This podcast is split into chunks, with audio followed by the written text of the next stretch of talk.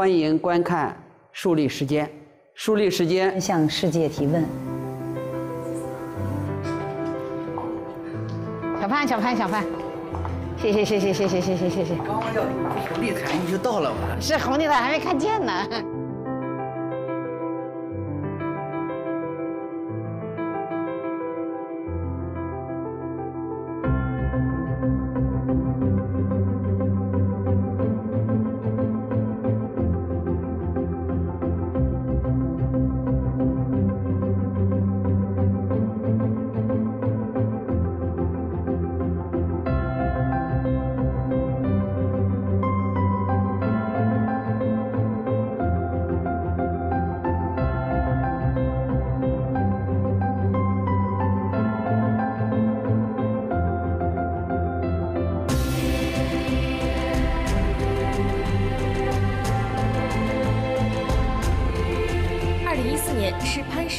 张欣这对中国商界最著名的夫妻档步入婚姻殿堂的第二十个年头。刚认识张欣时，从甘肃天水贫苦地方走出来的潘石屹，并不能算是一个成功人士。他只是南下淘金，成为万通地产股东的一个高级打工者，其貌不扬。而张欣则有着更为国际化的背景。出生于北京后，随家人定居香港，凭自己当女工攒下的钱留学英国，后来成为华尔街精英。即便如此，在两个人认识的第四天，潘石屹就向张欣求婚了。那你们是在海南认识的，还是在北京认识的？在北京。当时我认识他，说他在盖他的真正的第一个大楼。嗯，是哪个呀？就是叫万通新世界广场。所以当时我认识他的时候。他就说带我去看这个他们盖这大楼，我一去其实没大楼，就是挖了一大坑，嗯但是也是我一生人中见到的第一个啊，最大的一个坑，我还不知道盖房子原来要挖这么大的坑呢。你当时是在还在剑桥念书吧？没有，我当时在华尔街工作。我当时呢是怎么回事呢？我到了从 Goldman 到了一个呃基金去工作，这基金呢就要投资中国。我也不认识几个人嘛，我就给我当年在英国的老同学叫张维迎打电话。哦，维迎跟你一块儿的哈。哎，我们因为以前在呃英国呢做这个留英经济学会，哦，认识，我们就认识了。然后我就给打电话，他说我哎我认识人，你要投资给他们投，所以他就给我介绍他们。哦，是这么认识的哈。所以张维迎很重要，是你们人生中的关键的人物。关键人物，而且也很有意思。他怎么给我介绍呢？他呢给我发了一篇文章。他说：“你看看他们这些人写的东西，他发了好久我都没看。有一天我就是从纽约回来呢，时间很长嘛，那个飞机上我就拿来看那篇文章，写的叫‘披荆斩棘，共赴未来’。他们六个人写的，然后写的那个年轻人那个理想啊，怎么改革啊，怎么要这个创办这个事业啊什么的。等我下了飞机时候，我说我就给张文英打电话说：‘哎，你一定要带我去见见这些人。’”就这么认识他们的。那你当潜意识有没有想到在这里头发现一个？那没有，当时我就觉得啊没有，当时我就觉得他们是一群很有理想的人，要认识这些人。嗯嗯嗯。那你在这些人当中怎么样一眼就发现了潘石屹呢？没有一眼发现他。那里边好多人呢，而且最会讲的、最能讲的也不是他。哦，然后呢，他们就说我们要到香港去。呃，你不是在香港吗？你给我们接待一下。我说好，嗯，我就在香港呢接待了一下他们。然后他们这些人呢，就每天就来了，然后又去看这看那个的。呃，然后有一天呢，就潘石屹就给我打一电话，他说他们今天啊都还在忙着呢，我比他们都早起，你能不能带我去看看这天地书局？哎，我就有点愣哦，我说他怎么要单独行动哈？所以我就说，我说那他们都怎么办呢？他说他们还没起床呢，嗯嗯嗯，我就觉得这事不太好，就我们两个单独。我说那还是等他们吧。他说那好吧，那我们就等他们。哦，要不然根本没注意到他，没注意他，因为他都不怎么讲话，那些太会讲了。我是特别默默无闻。到我们结婚的时候，他有一个很好的朋友，英国很好的朋友，就把他妹妹派过来参加我们的婚礼。就就是他妹妹参加完婚礼，他姐姐就给他打打电话。他说：“你张欣姐啊，找了一个什么样的人？”嗯，然后这个女孩子呢想了半天，就说：“没有花香，没有树高，只是一棵无名的小草，就是到结婚的时候都是这样的。所以我这个始我始终呢是一棵无名的小草。那你们是哪年结婚的？我们九四年，不是，据说是你们一认识很快就决定要结婚吗？是是是，九四年，现在二十年了，到今年二十年了。张欣曾说，华尔街是他人生中最丑陋的地方，那里所有的价值观念都是颠倒的，对人态度恶劣，嫌贫爱富，不择手段。他找不到事业的成就感，开始想着回国。潘石屹的出现似乎恰好点燃了他的理想主义情怀。是在北京认识的，北京结婚，然后你就决定离开华尔街。哎，对我认识他了一段时间之后，我们不就结婚了？很快就结婚了。结婚之后呢，我们就有了这个要自己出来创业的这个想法。当时呢，我还有点舍不得华尔街，我就觉得还不知道怎么样。然后他就离开了万通。离开万通之后，我就加强了这个信心，所以我就赶快速的从华尔街离开，我们就开始。所以九五年、九四年我们结婚，九五年我们开始这公司。哎，你看张欣，这是一个我认识你很多年，一直没有机会问，但是我很想知道的一件事儿啊，就是当时你选择离开华尔街回到中国，到北京，主要是因为家庭的原因，还是因为你在这的这种事业的冲动？其实你知道，我是在英国上学的时候哈，那个时候八十年代嘛。那么中国是火这这个热火朝天的改革开放是吧？那个时候，呃，知识分子啊、学生啊都在谈怎么改革、怎么开放、怎么中国走什么样的路。所以我这个在海外的中国人呢，就特别的想回到中国来参与到这个大潮中，但是没有什么途径，因为当时我妈妈已经移民到香港了，所以呃，我其实回到这个到华尔街去工作，也是因为。来招聘到剑桥招聘的这个银行呢，说我们公司我们这银行需要一个人是做中国的这个，它叫 privatization 的研究，就当时的这个私有化的研究。哦，你是做 research 进去的？哎，我是做 research 进去的。那当时呢，跟我的论文也很吻合，都不懂嘛，学生的时代觉得，哎呦，这是 privatization，就回来了，是这么来的。所以为什么呢？这是一步一步的想回来，找到华尔街的工作，能够做 privatization。然后又认识这一波人呢，他们有很有理想，所以是一点一点一点的靠近这改革开放。所以你觉得对你是 both，就两个因素都有，是不是单纯的家庭归宿的感觉？其实是觉得既回中国既能实现你早年的想法，又能家庭都在一起。其实完全没有家庭归宿，因为为什么呢？我妈妈都已经移民到香港了，我的家实际上当时是在香港。为什么找到这个 husband 呢？其实跟我。这个他和我的这个理想很接近都有关系，要不是因为我那么想回中国，要不是因为我看他们那个披荆斩棘共赴未来的理想，可能也不会爱上这么一个人。所以这些东西呢，都是在同一个方向上走才走到一起的。另外，小潘，我也一直特别想问你一个问题：你的成功，你觉得多大程度上和这个你们两个人共同做事情有关系？多大程度上，其实你也肯定能成功？这个玩意儿，结婚还是有偶然性的。对，我就觉得，先从我自身来说，我觉得我还是个还是个生意人。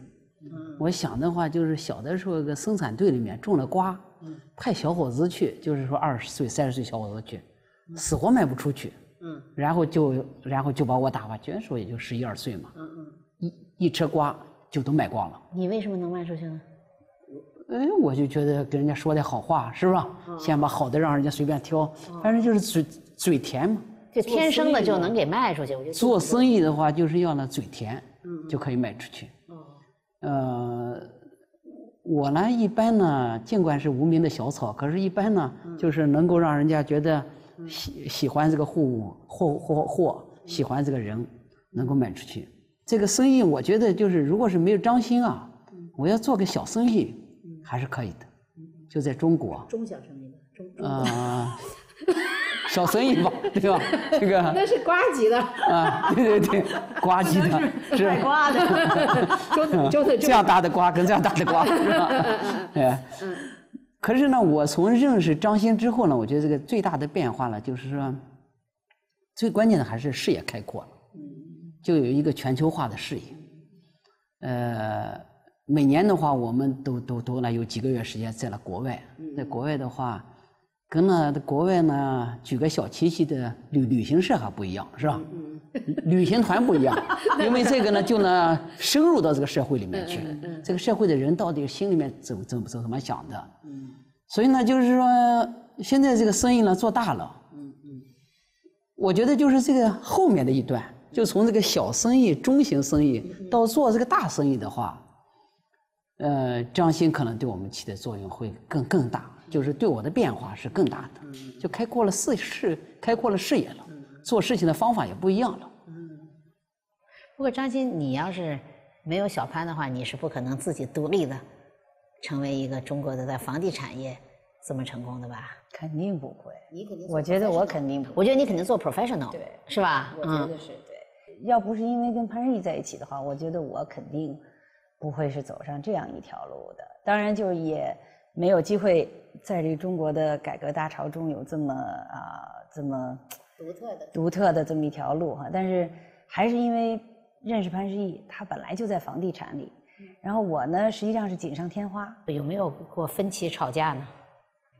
以前经常吵，主要是哪些问题上呢？主要是观点不一致嘛。哎，主要是其实主要的问题是不分工，是吧？现在回想起来还是不分工。小潘这么随和，怎么能跟你吵呢？你就，哎，不分工呢，这就是说，呃，你比如说，我们俩都做一样的事儿，其中最大的危有没有一个最大的危机是什么呢？有没有一件具体的事儿？最大的当时危机就真是要离婚了，都已经分开了。大概在我们开了公司两年之后吧，其实第一年是很好的，第一年是因为很多的理想目标就是去做了。到了第二年呢，矛盾就开始了，因为其实矛盾开始也是经常跟我们老失败、老不成功。哦。然后这个时候呢，他就会说：“你看，你看，你老说这国外的钱来，他不来，你就一趟趟去找，一趟趟去找，不来。然后呢，我就说你按照你那个卖瓜的办法，这什么好房子都给卖坏了，不行，还得找大资金来。所以经常的矛盾就在这里面。前提呢，还是因为国外资金也没找来，这个瓜也没卖出去。他分瓜卖瓜没卖出去，你分瓜找钱没找到，这时候就有矛盾，就有矛盾了。后来是怎么解决的呢？后来呢，就我们就分开了。实际上就有那么几个月都分开了。分开我就觉得吵的实在是不行了哈，不再不行呢，就我就去英国了。呃，我说那我们就分开一段时间吧。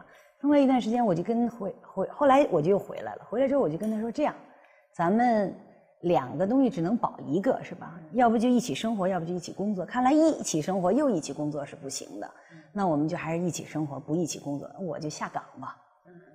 后来我就啊。我就跟他说我下岗，哎，他挺高兴的。他说，哎，他还在岗上留着，我就下岗。我下岗之后呢，他就做的很红火。你毕竟有这个卖瓜的基础哈，一下就做起来。虽然张欣早年家境与潘石屹类似，但留学英国、任职华尔街的经历，让他与潘石屹的行事风格非常不同。他们的第一次交锋就发生在1997年现代城项目上，潘石屹占据了上风。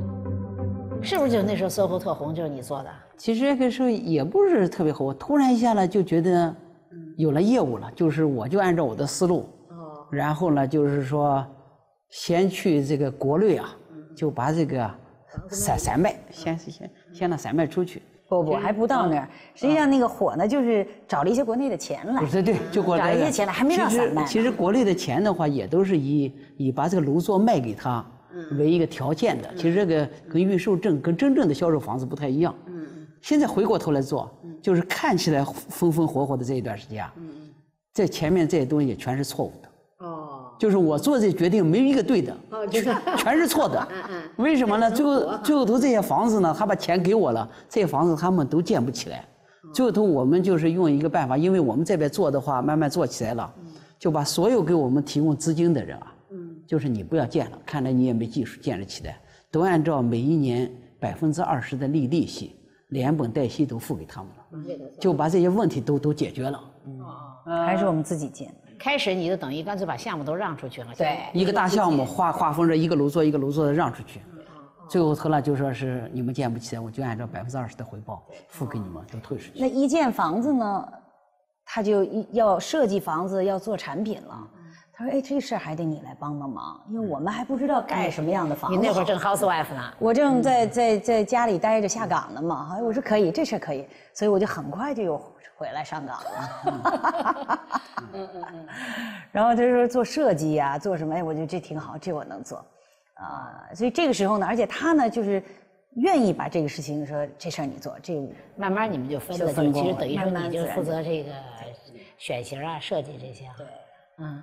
我记得最早到海南住你们那个海南的那个房子叫什么？博鳌那个地方那个，哎呦，那个就新式的不行，我晚上都睡不着觉，那窗户大的。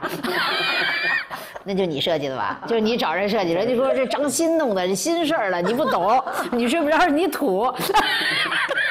没给你挂窗帘是吧？是啊，没有，那上下都是窗户，你们免费给大家住吗？哎呦，上下都是窗户，大的要命的窗户。我们我们一共用了一百天时间，建了一百一十五座别墅，嗯嗯，就是为了赶这个博鳌的第第一次会，嗯嗯，这是真正开的第一次会，赶，然后就赶到什么程度？赶到都窗帘都挂不上。今天才知道，原来没完工的房子给我们住，赶得急的，我天天在线上盯着。开发的这么多项目中，你们最喜欢、最自豪的是哪一个？我觉得在那张欣的眼里面，我呢就想啊，可能在张欣的心目中，其实长城脚下公社，可能还是一个特别重要的项目。尽管对公司来说的话，从经济上来说没赚到多少钱，可是呢，从那张欣投入的心血，到个一草一木，到这个项目他注入的情感。我觉得是是是那最深的，嗯，不是因为这个项目它真正的能够反映我们公司这个创新的 DNA，因为那个时代呢，在这之前我们做的项目的话呢，都对，呃，设计啊、建筑啊、艺术啊都不太入行，等到长城讲公社时候，实际上是真正开始入行了，所以那个时候我们的那种热情啊，对建筑艺术的热情是很高涨的。从那之后，我们的每个项目。都进入了这么一个创创新的状态。SOHO 中国的走向始终依赖于两人关系的微妙变化。长城脚下的公社项目让 SOHO 声名大噪，但此后张欣所主导的创新与国际化路线开始占领高地。二零一一年，张欣成为公司 CEO。人都说觉得夫妻档其实做事情有时候他对互补性要求特别高啊，其实你更加是一种。这个把他的这个事情再 professional 一点，professionalize 了，是吧？嗯嗯嗯，专业化的讲。这里面呢，我觉得还有一点，就是一个是把这个小生意做大，这是张欣的功劳。嗯。第二点呢，我觉得就是对我们这个整个做生意啊，对这个公司发展和我们个人发展啊，家庭的发展，安全性也是特别重要的。嗯，真的。嗯。就是张鑫这个原则呢，就是不行会收回一分钱。嗯嗯。我们公司多少年来？过中秋节连月饼都不送，嗯，你想在那前些年，整个这种腐败个什么的时候，像我的话就觉得这都是人之常情。要不一开始他宣布说是咱们从明年开始，一盒月饼都不送了，嗯，我就心里面老打鼓。嗯，咱们下一次见人家的话怎么见是吧？中秋节节连个月饼都没送。不是因为他，我我以前觉得给人家过节送个月饼是应该的，后来我发现其实这不是送月饼。好多人开始送什么礼券这不就是送钱吗？我说这事儿我们可不能做，说这我们不能做。如果是这样的话，那我们就宁愿不做这个事儿。呃，因为他们说你这送一盒月饼太寒碜了。那既然已经不是一个礼貌的一个礼物了，都变成是这样的话，那就变味儿了。变味儿的只有就是不做了。所以你看，就是在过去的二十年时间，中国的房地产开发商，多少开发商是因为跟腐败。勾结到一起，他也出了事情了，也把官员给害了。可是我们公司呢，我觉得一开始我就想，这张兴呢就是像中纪委派来的，是吧？咱们随时就派个中纪委，是吧？天天在那样，是不是？这也不能送，也不能送。这个实际上就是一开始呢，我是也是大概在七八年前啊，我很难去接受。我说在中国，你还有个人情世故，是吧？这叫这叫事业的正直性，不是光是安全，是正直性。你又上升了，是吧？因为我也没有别的标准，就是在我来看，只有一个标准，你只有是和非，好和坏，哈，能做和不能做，没有说能做多和少这个概念。有时候简单也特重要，啊，有时候就是一个简单的道理哈。那我想你们两个实际上是怎么分工的呢？你是董事长，你是 CEO，嗯，事实上你们是怎么分工呢？当然，原来呢公司都比较小了，这个管理的话比较简单。呃，销售基本上是我在一直管。呃，最近我在想，可能是五年时间左右啊，公司内部的一些管理，我来管。我我管的话，不是具体管人啊、钱啊这些东西，我就是管这个制度。我记得在四五年前，就因为招投标、吃回扣这些事情，天天我们都是花大量的精力去了处理这些事情，而且非常苦恼，你得查出来他的证据。如何开除员工？如何杜绝这种围标？干这种事儿哈。最后呢，我就想，我们天天追着这样走啊，也不是个办法。我们一定要想上一个，就是从制度上面，从根本上面解决这个问题。那什么制度呢？现在就是公开透明。嗯，我们第一个就是把了招投标的所有环节，就是从这从你入围，从报名入围到我的标书，标书的公告、预公告、投标的过程、投标的结果，都在互联网上公公开。只有公开透明啊，是治理这个腐败最好的办法。那你是管这个内部管理、执行几点比较多？然后此外就是管销售，你呢？我就做国际媒体采访啊，他就做国内媒体采访。呃，那么比如分工的话呢，呃，境外投资呃，境外融资就我来做，是跟华尔街有关的，或者是跟设计有关的，所有的产品设计啊，跟世界建筑师合作呀，就我来做。所以分工是跟自己的特长连在一起的。还是一种家族公司的形式，但是你最后家族公司仍然有一个问题，就是你怎么样才能够使得有一个，就是所谓的经理层来跟你们一起有效合作，并且还有今后的继承问题。我们这个经理层呢还是非常强的，对，就是都很专业，这个标准呢就是专业。嗯嗯嗯。搞资本市场的是资本市场方面的专专家，搞设计的是设计方面的专专家，就是这个专业的话。呃，使我们俩对这个具体的事物的关关注呢，不是非常多。我们想就是有这个文化，能够让最最优秀的人才进来，这样一个经理层的话，呃，就觉得是能够让这个公司啊长期发展下去的。